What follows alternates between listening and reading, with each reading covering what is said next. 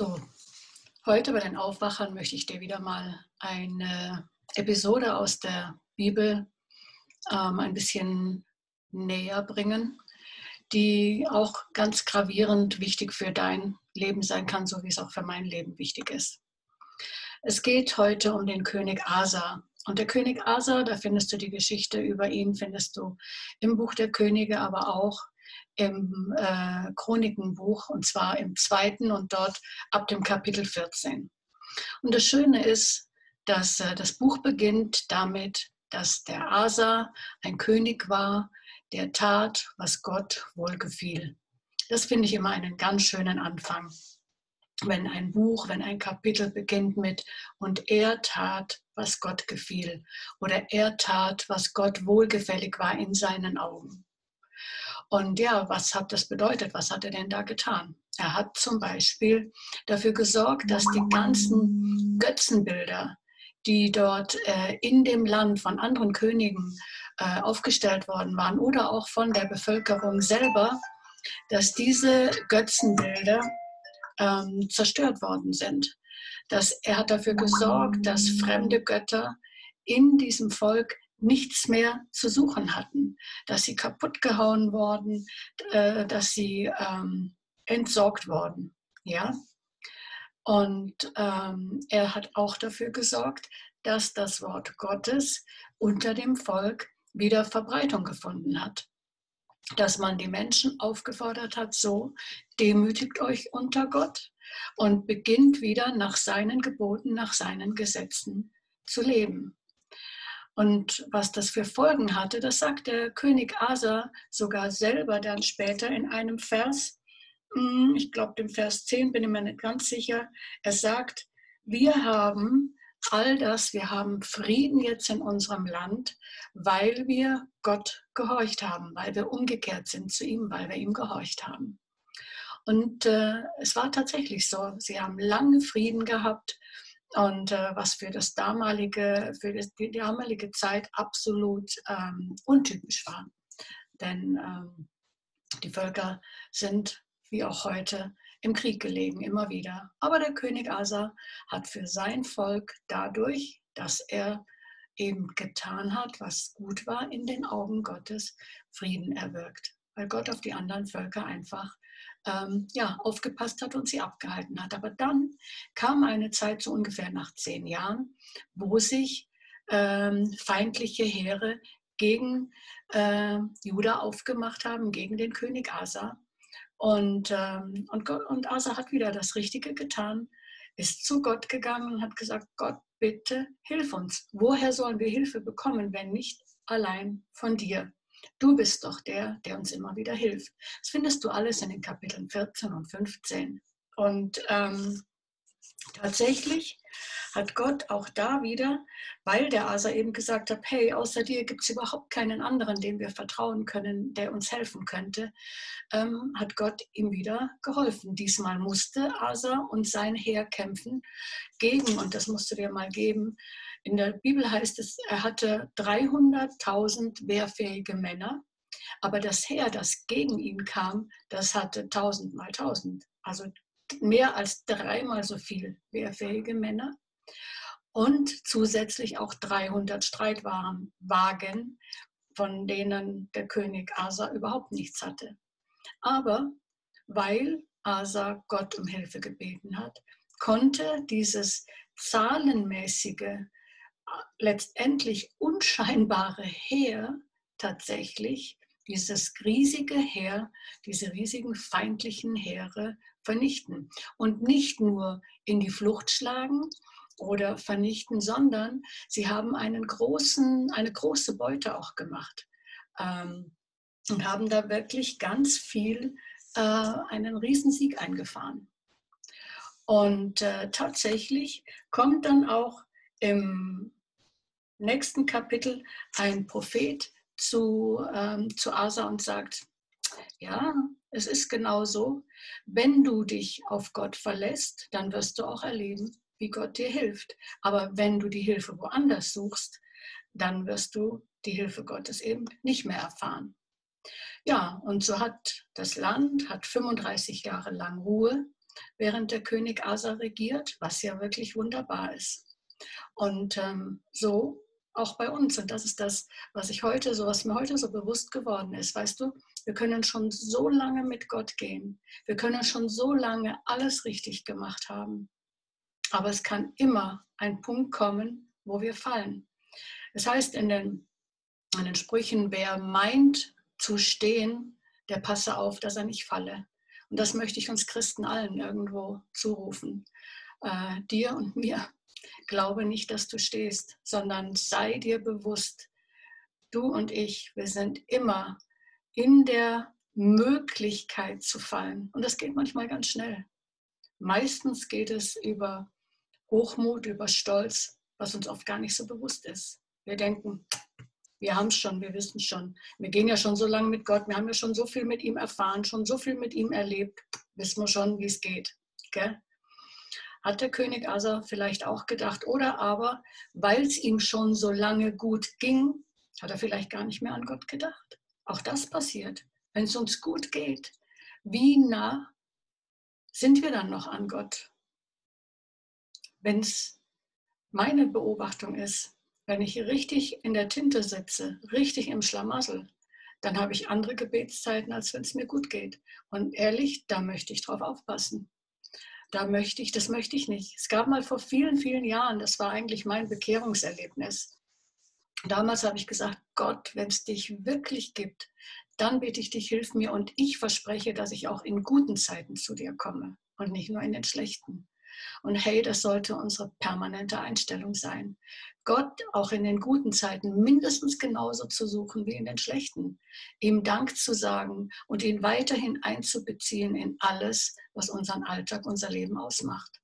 Und genau das hat der König Asa im 36. Jahr seiner Regierung verpasst. Und das finden wir dann im Kapitel 16.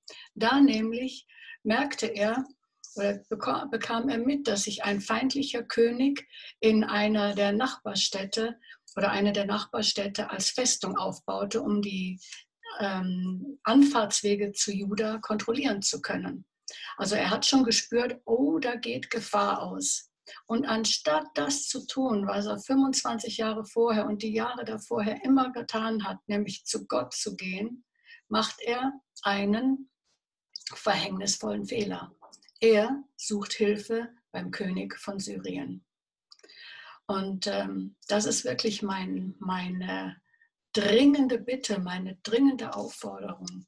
Egal wie lange du schon mit Gott gehst, bleib dran und denke, dass deine erste Adresse für irgendwelche Hilfe immer Gott sein soll.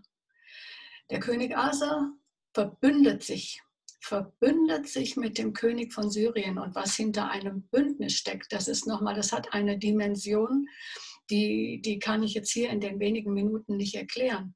Aber ein Bündnis sagt letztendlich, alles, was dein ist, ist mein und alles, was mein ist, ist dein. Deswegen auch ein schöner, ein schöner Exkurs zur Eheschließung. Also egal, was dir gehört, aber auch was deine, was deine Interessen sind, was deine Werte sind, was deine Moralvorstellungen sind, was deine Charaktereigenschaften sind. Ähm, hey, damit mache ich mich eins. Und äh, deswegen sollten wir vorsichtig sein, mit wem wir Bündnisse eingehen. Und das ist das, was der König Asa leider falsch macht. Er geht ein Bündnis ein mit dem König von Syrien, nicht nachdem er mit Gott gesprochen hat, sondern ohne Gott zu fragen. Und äh, da passiert tatsächlich, ähm, dass zwar schon, dass sie zwar schon den, den, äh, diesen anderen feindlichen König dazu bringen können, abzuziehen, aber ähm, Gott hatte viel mehr vor für den König Asa. Gott hatte vor, dass auch der syrische König ähm, ihm unterlegen ist. Er wollte ihm auch den Sieg über den syrischen König geben, der dann später ähm, auch immer weiter den, zu den Feinden gehört hat. Das ist, diese Bündnisse, die haben nicht gehalten, was sie versprochen haben. Da kommt ein Seher zu König Asa, und das finden wir im 2. Chroniker 16 im Vers 7. Da heißt es nämlich, dass der Seher zum König sagt, weil du dich auf den König von Aram, also den syrischen König, gestützt hast, und dich nicht auf den Herrn, deinen Gott, gestützt hast, darum ist das Heer des Königs deiner Hand entwonnen. Waren denn nicht die Kuschiter und die Libyer, also diese Heere, die der König Asa viele Jahre davor geschlagen hat, waren denn diese nicht gewaltige Heeresmachten mit Wagen und Reiter in großer Menge? Aber weil du dich auf den Herrn stütztest, gab er sie in deine Hand. Weil du dem Herrn vertraut hast, hat er sie dir gegeben, obwohl es verstandesmäßig gar nicht möglich gewesen wäre. Denk dran, die Situationen in deinem Leben, die verstandesmäßig unmöglich ausschauen, sind für Gott eine Kleinigkeit, sind ein Klacks. Das ist das, was wir so oft, so oft verpassen. Wir denken oft, wie soll das gehen? Die Frage stellt sich Gott nicht. Und du musst dir die Frage auch nicht stellen, wenn du ihn mit treuem, ungeteiltem Herzen nachfolgst. Das ist genau das, was ihm auch der Seher dann sagen muss. Weil du dich auf den Herrn stütztest, gab er sie in deine Hand. Das waren die, Heer, das waren die Heere zuvor. Und jetzt aber, sagt er, ähm, jetzt hast du töricht gehandelt, weil du hast dich mit dem König von Syrien verbündet. Du hast töricht gehandelt und darum wirst du von nun an Kriege haben. Darum wirst du eben den König von Syrien mit ihm auch in der Zukunft Krieg führen, obwohl du jetzt mit ihm ein Bündnis eingegangen bist. Und was ist passiert? Das sind immer dann diese, diese Gemeinheiten nebendran. Ne? Die Menschen wollen die Wahrheit nicht hören. Und so war das damals auch.